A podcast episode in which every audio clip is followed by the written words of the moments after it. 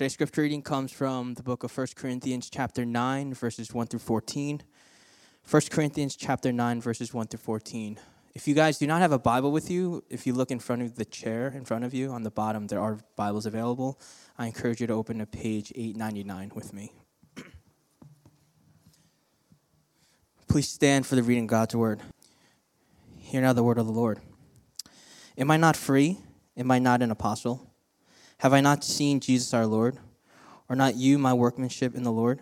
If to others I am not an apostle, at least I am to you. For you are the seal of my apostleship in the Lord. This is my defense to those who would examine me. Do we not have the right to eat and drink? Do we not have the right to take along a believing wife, as do the other apostles and the brothers of the Lord in Cephas? Or is it only Barnabas and I who have no right to refrain from, li- from working for a living? Who serves as a soldier at his own expense? Who plants a vineyard without eating any of its fruit? Or who tends a flock without getting some of the milk? Do I say these things on human authority? Does not the law say the same? For it is written in the law of Moses, You shall not muzzle an ox when it treads out the grain. Is it for oxen that God is concerned? Does he not certainly speak for our sake? It was written for our sake, because the plowman should plow in hope, and the thresher thresh in hope of sharing in the crop. If we have sown spiritual things among you, is it too much if we reap material things from you? If others share this rightful claim on you, do not we even more? Nevertheless, we have not made use of this right, but we endure anything rather than put an obstacle in the way of the gospel of Christ.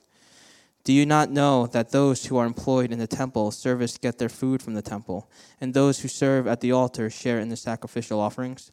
In the same way, the Lord commanded that those who proclaim the gospel should get their living by the gospel. This is the word of the Lord. Good morning. Uh, it's been a while since I was up here. I'm very thankful for Pastor Paul, who spoke for the last two weeks. If you look at him, um, he did the ministry portion. He lost a few pounds because he was probably stressed that he had to preach two weeks in a row. But I think he did a wonderful job, and I praise God um, for him. I just want to say after this service, uh, we have been announcing it. We're going to have a, a, short installation service for Joe Jang, who we are reinstalling as a deacon. It's not an ordination, he has been ordained three years ago. And this uh, reinstallation service is going to be about 30 minutes long. Uh, I invite you to come and join us for it. Uh, it's going to go right after the benediction, but if you do have to leave, then I would ask that you would leave quietly and exit the back doors after the benediction. But again, we're going to go right ahead with it right after the benediction. And so I invite you to join us after this service, the installation service for Joe Jang. He's looking quite dapper in the back. There you go. Okay, uh, before we start, let's start with a prayer. Let your gospel, O Lord, come unto us, not in word only, but in power, and in much assurance, and that in the Holy Spirit, that we may be guided into all truth, and strengthened unto all obedience and enduring of your will with joyfulness that abounding in the work of the faith and the labor of love and the patience of hope, we may finally be partakers of the inheritance of the saints in light through Jesus Christ our Lord. Amen. Uh, this uh, today's sermon might be one of the hardest sermons a preacher might preach, and because it's about why a preacher should get paid. so great, you know. Uh, a pastor would think about this and we come up to this passage, and then he naturally will think of uh, there are going to be first timers, people who haven't come to church in a long time, too. And the sermon that they're going to hear when they sit here is why this guy who's talking should get paid. And if you even think about it, what are the smaller group questions going to be like? Number one, why PU should get a raise or why PU should get more money. It's like, what, what kind of smaller group questions could we even get from this?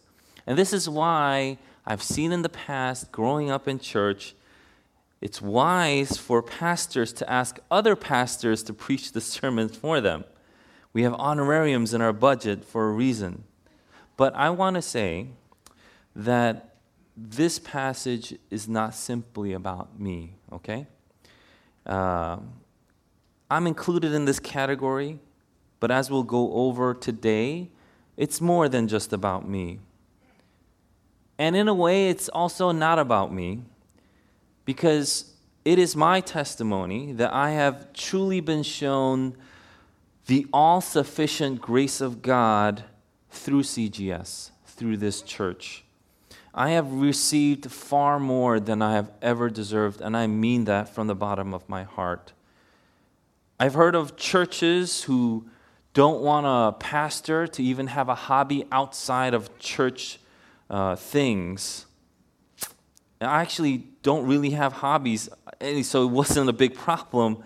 And so uh, people here started to take me out to play golf, right? So I've never played golf in my life before, and I was able to go for the first time last summer. Like in my 40s, I'm going out to golf.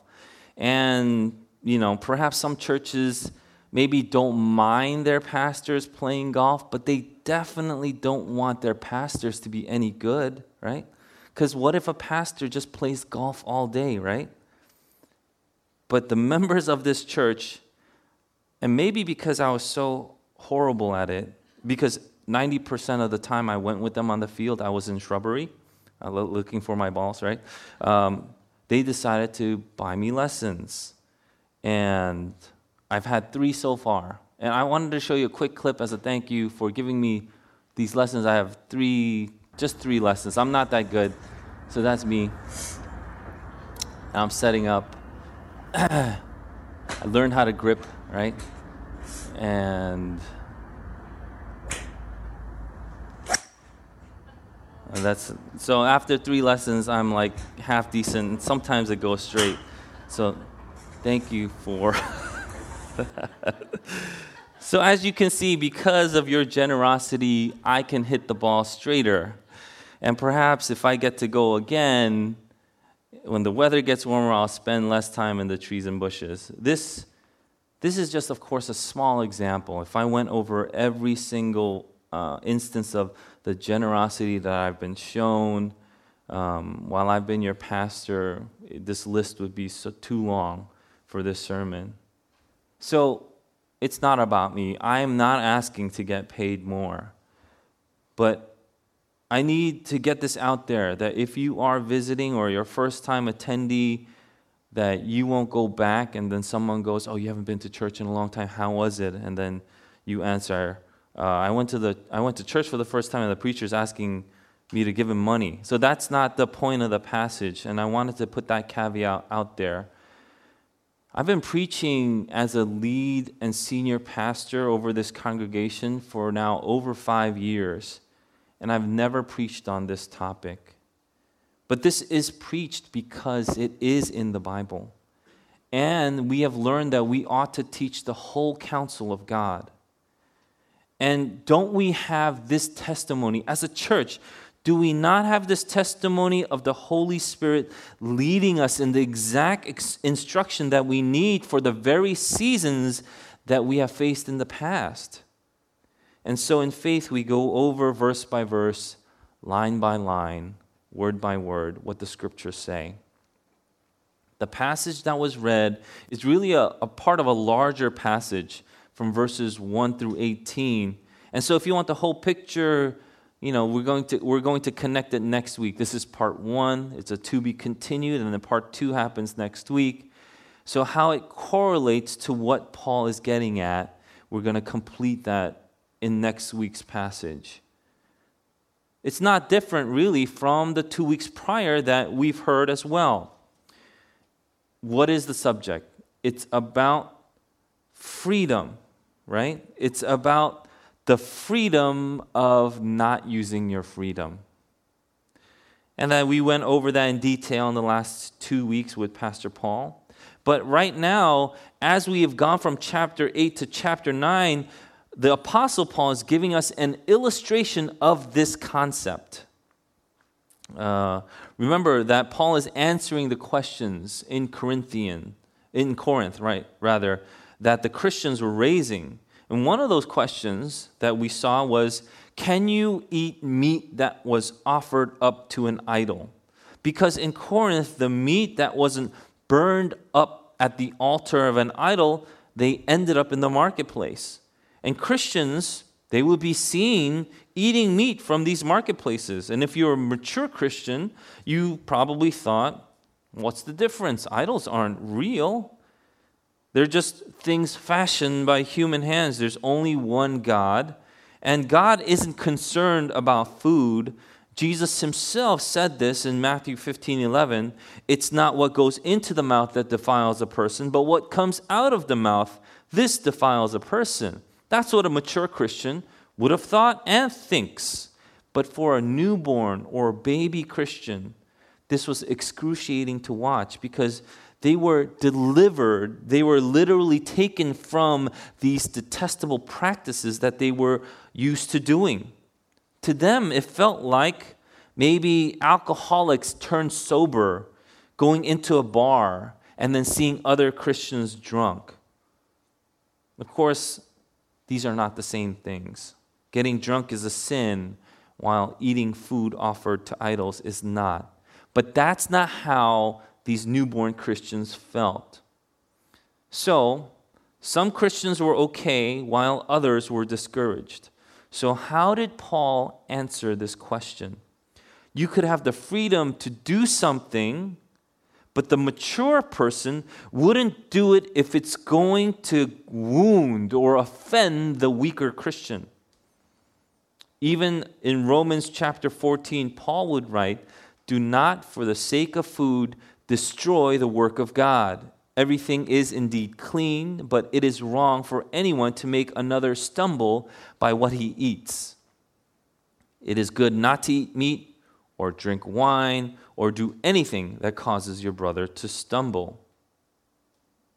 Because it all boils down to this. In verse 15 of that chapter, Paul had previously said, For if your brother is grieved by what you eat, you are no longer walking in love.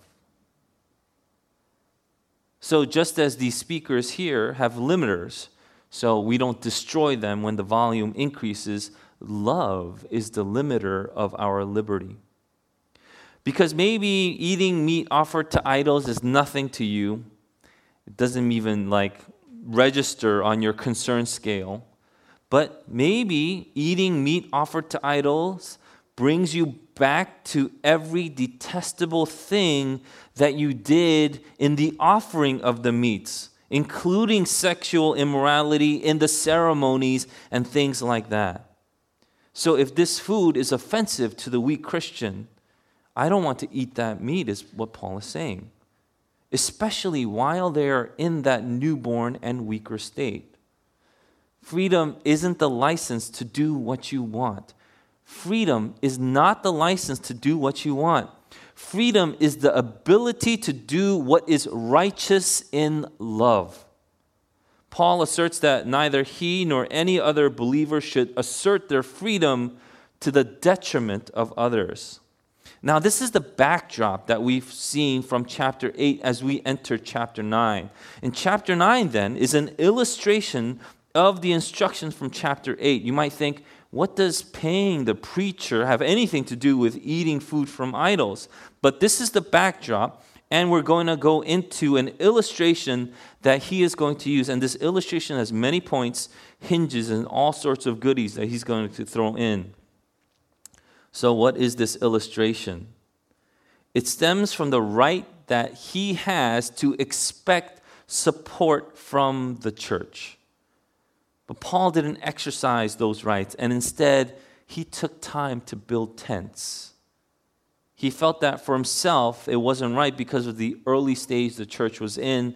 Perhaps in some cases, he thought maybe people would even turn away if Paul had asked them for support. So he's going to make this argument here in the first 14 verses, and we're going to finish with the other four next week. But he's going to make this argument in the first 14 verses to the Corinthians in the church on why he deserves support. And that's why this passage is this passage. In verse 1, He says, Am I not free? Am I not an apostle? Have I not seen Jesus our Lord? Are not you my workmanship in the Lord? Paul begins with four questions, and the way the questions are phrased implicates an affirmative a- answer. Am I not free? It means yes, Paul was free. Am I not an apostle? Yes, Paul was an apostle. Have I not seen Jesus our Lord? Yes, he did. And are you not my workmanship in the Lord? Yes, we are, would have been the answer the Corinthians would have given. Am I not free? Don't I have the same freedoms, the liberty that you claim to have? Don't I also have those liberties? Aren't we in the same boat? Couldn't I also do whatever I want? But the next question, am I not an apostle? Paul is saying that if anything, wouldn't he have even more liberty, more freedom than them having been given such a high calling? He's an apostle. So you are free, I am free, but if anything, wouldn't I have more liberty? And so the next questions, the next two questions have to do with his apostleship. Have I not seen Jesus our Lord? An apostle, and this is what in our church we call a capital A apostle. An apostle was an authoritative witness to the resurrection of Christ and someone commissioned by the resurrected Christ. Paul, on the road to Damascus, was granted a special privilege to see the resurrected Lord and to be commissioned by him. Even in this book, 1 Corinthians chapter 15, verse 8, he says, Last of all, as to one untimely born, he appeared also to me. The second kind of uh, question of these, of these two is the Corinthian church was proof and verification it was proof and verification of his apostleship as well.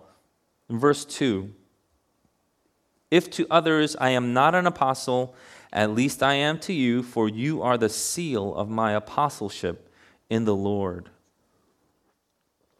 The Corinthian church was the fruit of Paul's labor as an apostle. He calls them the seal of his apostleship in the Lord. A seal was given to show that this is the real deal. This is genuine. You go to the meat market today and you will see the highest quality meats will they will have the stamp or seal USDA prime on it, right? And when you look at that that's going to be pricier than the other meats. When letters were delivered by courier, you know that it was an authentic letter from the person claiming to have written it because of the seal on the wax that was used to enclose the letter. And he is saying, You are the seal of my apostleship. This church is the seal of Paul's apostleship. In verse 3, he says, This is my defense to those who would examine me. Examine is from the word investigate in court, right? This is where we get words like cross examination. Paul's defense here then is twofold. Number one, he saw the Lord. Number two, look at the fruits of that apostleship. And so, as an apostle, he is saying, As an apostle, do I not have as much liberty and freedom as you do? Maybe even more so. In verse 4, do we not have the right to eat and drink? Right here, it's exousia. It's used also in the previous chapter that we talked about in chapter 8, verse 9. But take care that this right of yours does not somehow become a stumbling block to the weak. Do we not have the right to eat and drink? And the right to eat and drink would be at the church's expense. He has the right, but he has not exercised it. Verse 5 Do we not have the right to take along a believing wife, as do the other apostles and the brothers of the Lord and Cephas? yes, they had the right to marry a believing wife and take them along on their journey. And you would need to support her as well, was the implication. This is my freedom. This is my liberty. This is my right. And the church does have a responsibility to support its leaders, pastors, evangelists, and missionaries. This is why we receive an offering. And it is out of joy that we do these things. It's a privilege to give unto God's work. This is why we have free will offerings. It was out of joy and thanksgiving that people would give and give for the tabernacle, the priest's vestments that we went over in Exodus. And all this was required for the proper worship that God was doing. And this was considered a privilege to be a part of, to give to this. And the man of God has a right to ask for this. Again, again, I am saying I am not personally asking for more money. That's not the point. But the man of God has the right to be supported by the church in which he ministers. And I get why some people are uncomfortable with this. It's a heartbreaking thing that many have abused this and used this to force people into giving instead of seeing this as a free will offering that God has designed it to be. There are hucksters and charlatans who abuse God's word to fool people into thinking that if they give money to Him, God is now somehow obligated to bless them. And by deceiving you into thinking that you can be put, like you can put God under your thumb when you give because he owes you something. But what happens is uh, the trickster really has you under your thumb. But we are able to give because God first gave to us. And God is not a stingy giver. But the abuse of a right doesn't mean the right isn't good. And Paul is saying that he has this right. And I want to note that the believing wife is translated from the word sister wife, right? It's the word sister and wife, adelphine, right? Sister and wife. Obviously, Paul isn't talking about incest. And the translation here is good a believing wife. A sister meant that she was a believer. The note there is that it was unthinkable for a Christian to marry someone who wasn't a believer. And so, a brother or sister in the Lord was someone that had been added to the number or family of Christ. How are you added to the number? How are you added to the family of Christ? How do you become a brother or sister in Christ? By repenting and by being baptized exactly like what they did in, Luke, in Acts chapter 2, verse 38. There are so many today that do not understand the significance of baptism and church membership. You have undoubtedly heard me speak on this topic often, but if you want a full download on the importance of baptism and even infant baptism, I encourage you to listen to the latest podcast from Dear Church because it would have been unthinkable, unthinkable to marry someone who was not baptized and not a member of a church, as we've also learned in chapter 7, verse 39. And so, if Paul wanted to marry a sister in Christ and take her with him, they should support her as well, is what he's saying. This is affirmation that a minister can have an unemployed wife. My wife does not want to be unemployed. She likes teaching, so this is why she continues to be a teacher. But this is where the Bible also gets very and extremely practical. There's nothing foggy, there's nothing unclear here. The church should pay the man of God to support his whole family and not expect the wife to work because the Bible clearly says that he has the right to do it. And so, who took wives with them? Apparently, the whole lot of them did. The other apostles, besides himself, the brothers of Jesus, most likely James and Jude, and even Cephas. Cephas is always distinguished because he is most notably the leader of the group, and he was married, right? We all know that he was married because even when he began following Jesus, it says in, in the first chapter of Mark that Jesus stayed in Peter's mother in law's house after he heals her, right? And you can't have a mother in law if you're not married, just, you know, just in case. That, uh, but it looks to me that the apostles took their wives with them on their journeys with the church's support. And Paul is saying, I have this right too, but doesn't take advantage of it. Well, obviously, why? Because he has the gift of celibacy, right? In verse 6, or is it only Barnabas and I who have no right to refrain from working for a living? So you can't be saying that everyone else has these rights except for Barnabas and myself Are you? Are you saying that? You're not saying that, right?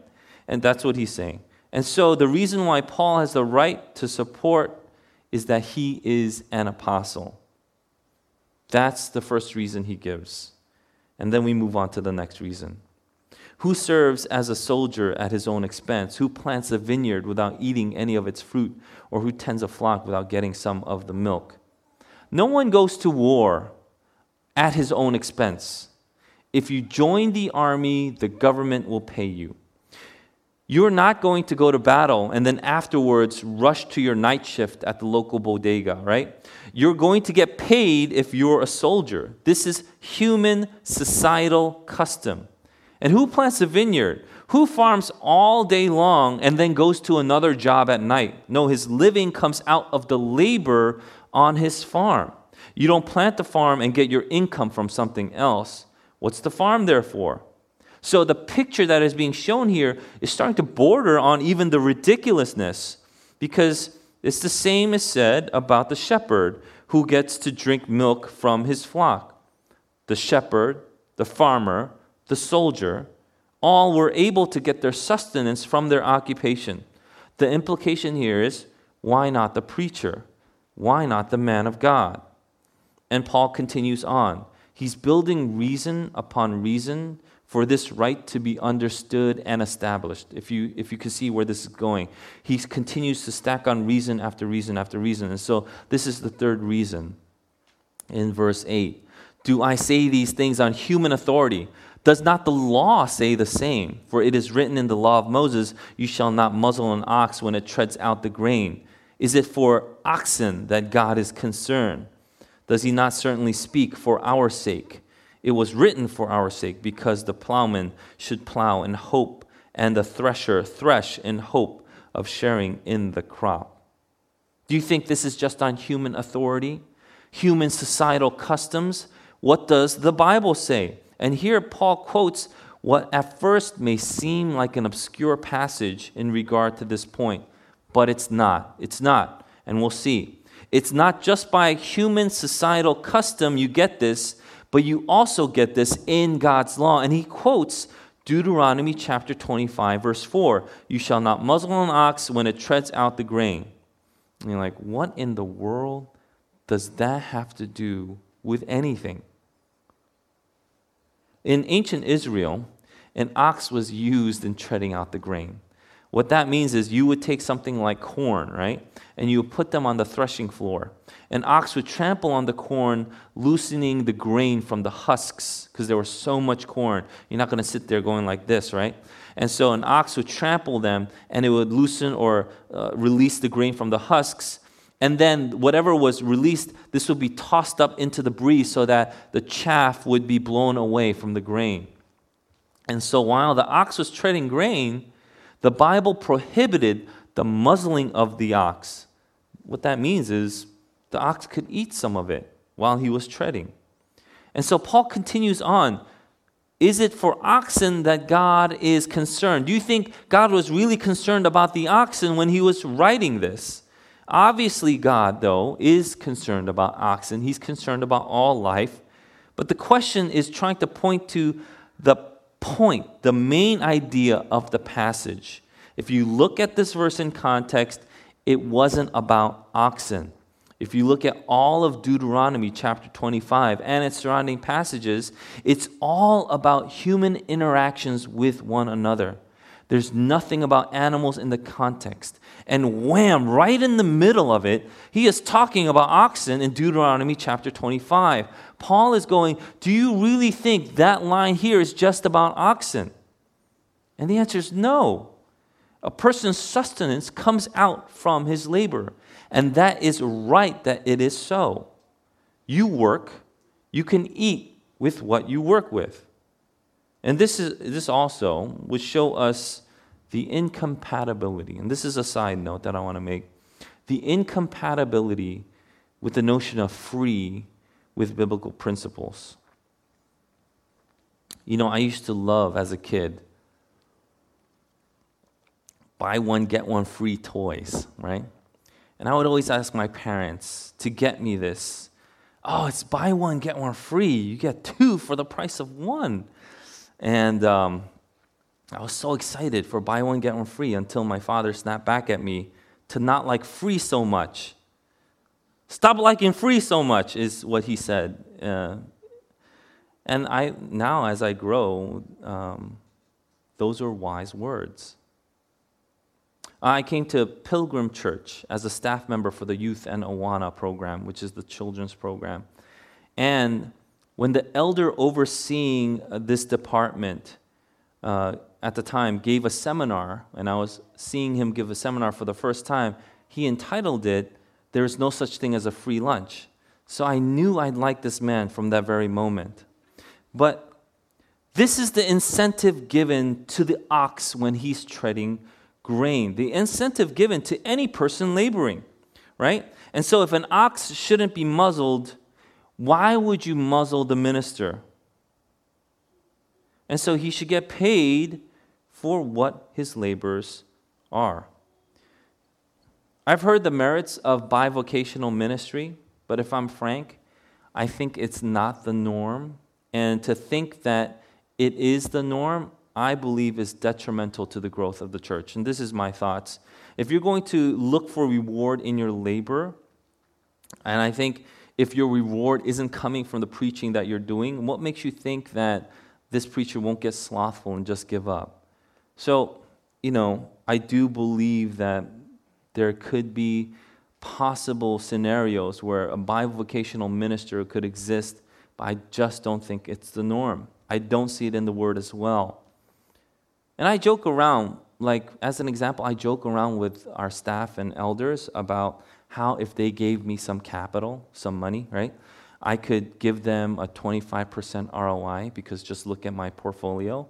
And so it's not, the, it's, it's, uh, it's not the 25% isn't the greatest ROI, but, um, you know, I can show you my numbers. But obviously, I'm not working with a lot of principal. I'm only working with $10. So right now, I have $12.50. But if I wanted to push, let's say as an example, I want to push that ROI to 30%, 35%, the time consumed would increase dramatically and exponentially. I'd have to do so much more labor, study, research, like get into programs, listen to more things, right? Which I used to do uh, 20 years ago. But when you labor, you should labor with the hope of the fruit that the labor brings. That's what Paul is getting at. The reward, the provision, all the things that I look for should be coming out of the labor that I'm doing.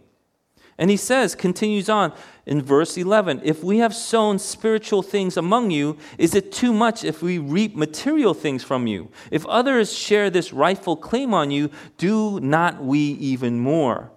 Nevertheless, we have not made use of this right, but we endure anything rather than put an obstacle in the way of the gospel of Christ.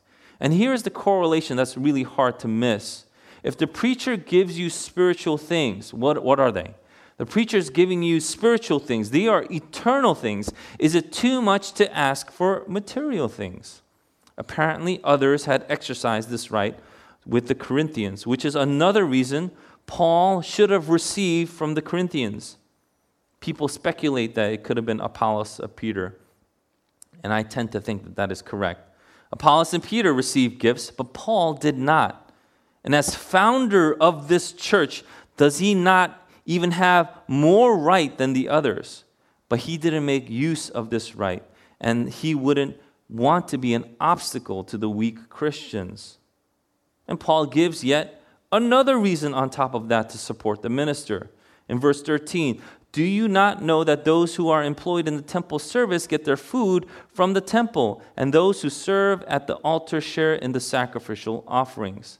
This is how priests and Old Testament ministers receive their support. In any sacrificial offering, the priest would come away with some portion of it. In Leviticus, I'm just going to give you a few examples to, to show you that it's all over the Old Testament. Leviticus chapter 2, verse 1 to 3. When anyone brings a grain offering as an offering to the Lord, his offering shall be a fine flour. He shall pour oil on it and put frankincense on it and bring it to Aaron's sons, the priests. So here he is taking this food offering or grain offering, and it continues on in verse 2 and he shall take it from he shall take from it a handful. So this is what the priest does: takes a handful of the fine flour and oil with all its frankincense, and the priest shall burn this at its memorial portion of the altar, a food offering with a pleasing aroma to the Lord. But it doesn't stop there. But the rest of the grain offering shall be for Aaron and his sons. It is a most holy part of the Lord's food offerings. So what happens? The priest takes the rest of that because this, this act is also holy. This is a holy act that the Bible is showing us. Numbers 18, verse 8 Then the Lord spoke to Aaron Behold, I have given you charge of the contributions made to me, all the consecrated things of the people of Israel. I have given them to you as a portion to your sons as a perpetual due. This shall be yours of the most holy things reserved from the fire, every offering of theirs, every grain offering of theirs, and every sin offering of theirs, and every guilt offering of theirs, which they render to me, shall be most holy to you and to your sons. In a most holy place shall you eat it. Every male may eat it, it is holy to you. This also is yours, the contribution of their gift, all the wave offerings of the people of Israel. I have given them to you and to your sons and daughters with you as a perpetual due. Everyone who is clean in your house may eat it all the best of the oil and all the best of the wine and all the grain, the first fruits of what they give to the Lord, I give to you. The first ripe fruits of all that is in their land, which they bring to the Lord, shall be yours. Everyone who is clean in your house may eat it. Everything devoted in Israel shall be yours. This isn't just some random standalone passage. This is showing, this is how God has ordained it. In Deuteronomy chapter 18, it even says, The Levitical, Levitical priests, all the tribe of Levi, shall have no portion or inheritance with Israel. That means they didn't get a land. The priests didn't get a land. They shall eat, it says, the Lord's food offerings as their inheritance. They shall have no inheritance among their brothers. The Lord is their inheritance as, the, as he promised them, and this shall be the priest's due from the people from those offering a sacrifice, whether an ox or sheep, they shall give the priest the shoulder and the two cheeks and the stomach, the first fruits of your grain, of your wine, and of your oil, the first fleece of your sheep, you shall give him. For the Lord your God has chosen him out of all your tribes, tribes to stand and minister in the name of the Lord, him and his sons for all time. What that basically is all saying is ministers are sustained by the support that comes out from that ministry, that congregation. I have the liberty to ask for it, is what Paul is saying. That's the truth. And here's the last reason. The last reason in verse 14 is simply that Jesus has ordained it to be so. In the same way, the Lord commanded that those who proclaim the gospel should get their living by the gospel. Some of you who grew up in church have seen just this verse stand alone and taken um, this verse out of context, unfortunately. They will say that this verse means that you should live out what you preach. While that's a true statement, it has nothing to do with this verse, right? You should live out what you preach, right?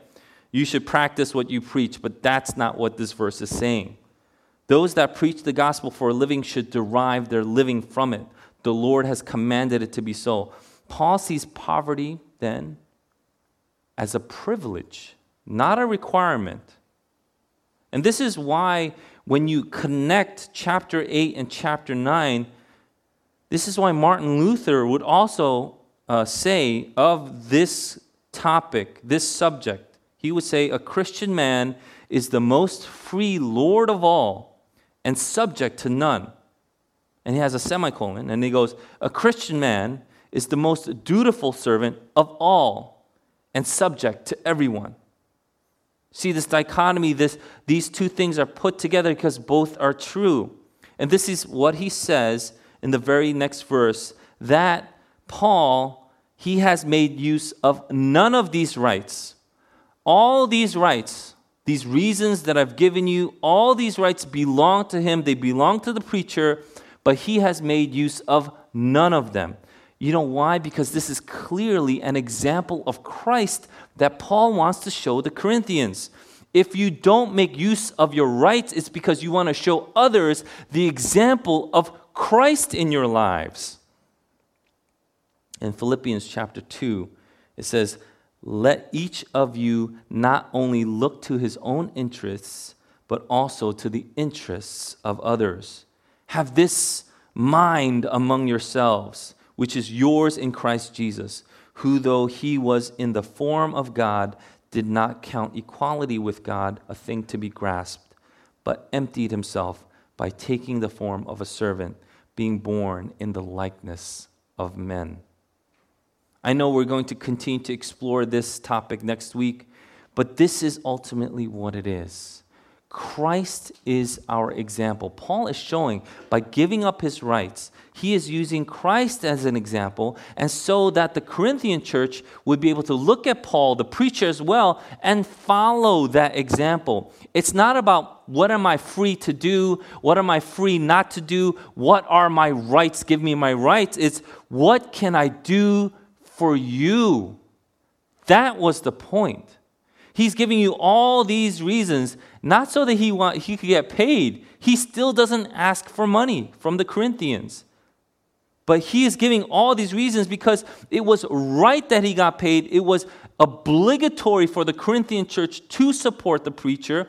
In every sense, in every single reason that he stacked on top of each other, one after another, you had to have paid the preacher, but he didn't exercise that right.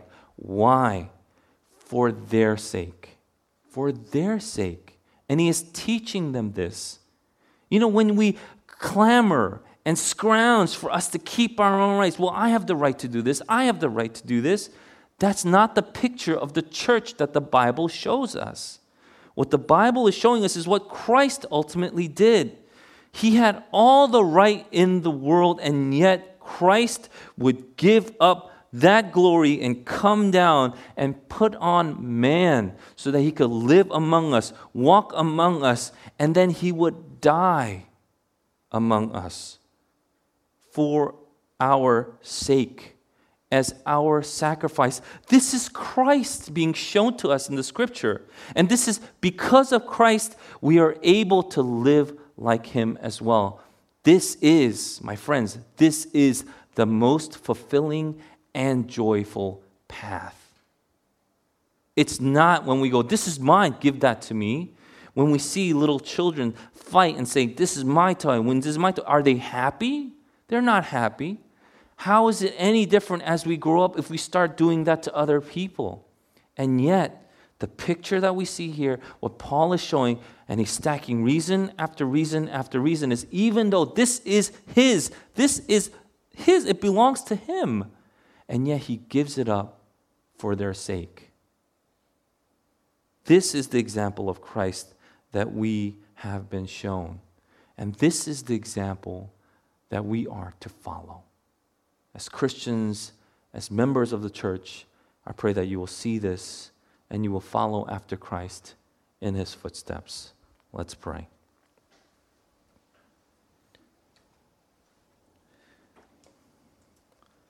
Lord, we thank you for the very example of Christ that you have shown us in your word. We also thank you that your servants and apostles also followed in this example by the power of your Holy Spirit that we may also see and learn. Help us now to live out the life that we ought to, following your example, O God, while you are here on this earth, serving others before we serve ourselves, thereby glorifying your name and pleasing our Father in heaven. Let's take this time to pray. There are areas in our lives where we are angry and bitter. This is my right.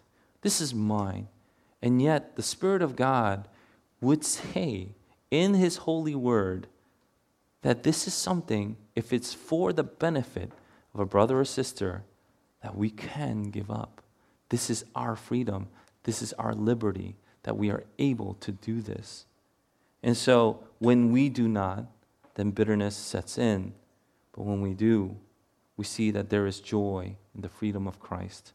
Let's take this time to pray, offer up our hearts to the Lord, and ask the Holy Spirit to transform us where we need to be more like Jesus. Let's pray.